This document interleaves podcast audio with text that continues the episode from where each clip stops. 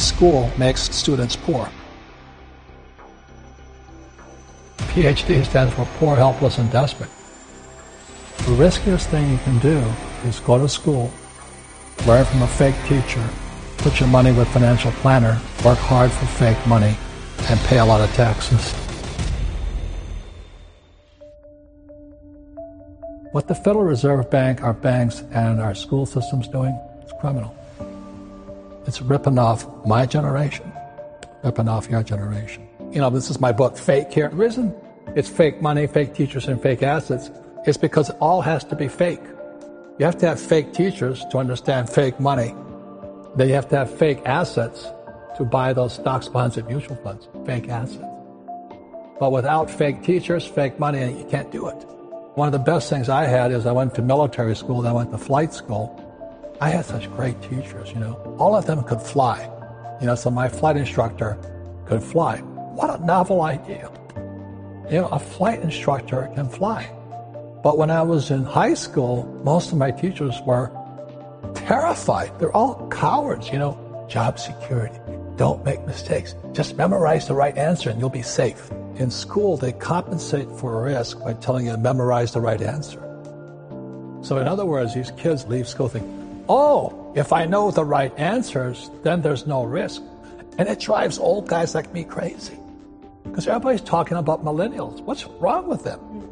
You know, millennials are the most highly educated generation in history. They know all the answers, but they're afraid of doing anything. You know, the biggest complaint about my generation is millennials know all the answers, but they can't do anything.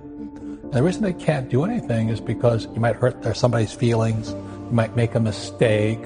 You know, this just keeps you guys just trapped in this little box. Education is more important than before, but you got to be careful what you're learning. That's why I wrote the book Fake Money, Fake Teachers, and Fake Assets.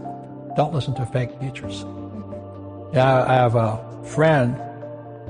He teaches entrepreneurship at UC Santa Barbara. And I call him up and I say, How in the world can you teach entrepreneurship? He says, Well, I have a master's degree. I said, Ask the question again. What gives you the right to teach your entrepreneurship? He says, I have a master's degree in entrepreneurship. And I say, Hey, Doug, you and I have been friends for a long time. You've never started a business. You're a fake teacher. He goes, but I have all the answers. I said, yeah, but you don't know how to start a business. Some of the biggest fake teachers are those financial planners. They're telling you, you know, to save money. Why would you save money when the government's printing money? Then they tell you to invest for the long term in the stock market. And you guys know the stock market is ultra short term. There's high frequency trading. Today, Long term is a split second. But they're telling you, guys like my generation, to keep your money in the stock market for 40 years and you have nothing left at the end of it. And you look at all the pensions of the school teachers, firefighters, and all the guys with 401ks, they're all bankrupt because Wall Street stole their money from them. You know?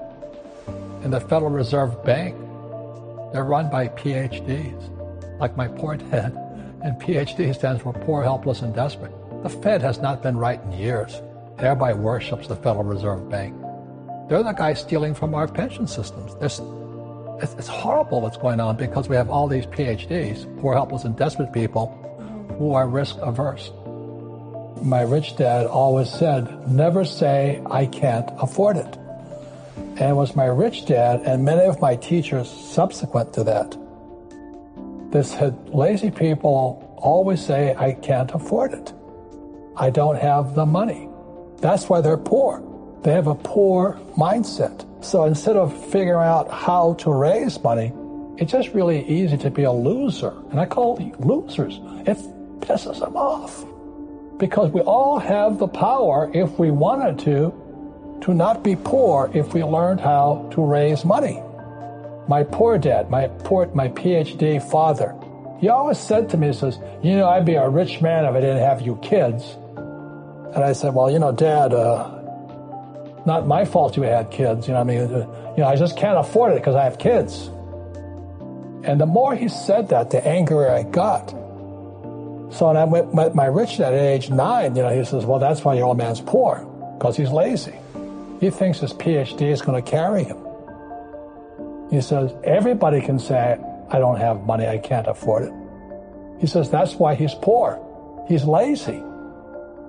over my lifetime, most of the projects I, have started, I've, I've never had any money. I, I like not having money because it forces me to think. I get creative. I have to educate myself. I have to talk to rich guys. Hey, how'd you do this? How'd you do that? How'd you do that? And what has happened to me, I mean, I just turned 72. I've never needed money. Because if I need money, I figure out how to raise it. It's easy to say I can't afford it. All the poor people say I can't afford it. All the poor people say, well, it's taxed the rich. All the poor people are saying, well, give me a free education, free food, free schooling, free manicures, free pedicures. There's laziness, my opinion. Only lazy people use their own money.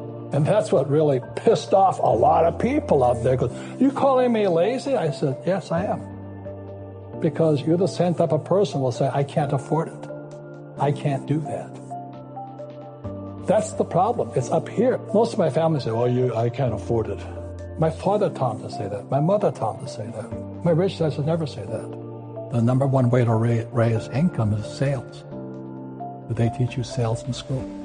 But if you work for a network marketing company, you learn sales. So that's why President Trump, I know people hate Trump, people hate me too.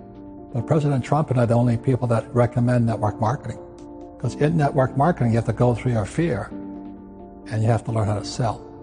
So the reason I'm an entrepreneur is I know how to make money. I know how to acquire assets. I know how to use debt to acquire assets. That's real financial education, not the garbage you're teaching in school. Let me say it one more time. If you're going to be an employee or a doctor or a lawyer, then traditional education is really important. But you're going to be an entrepreneur, you don't need to.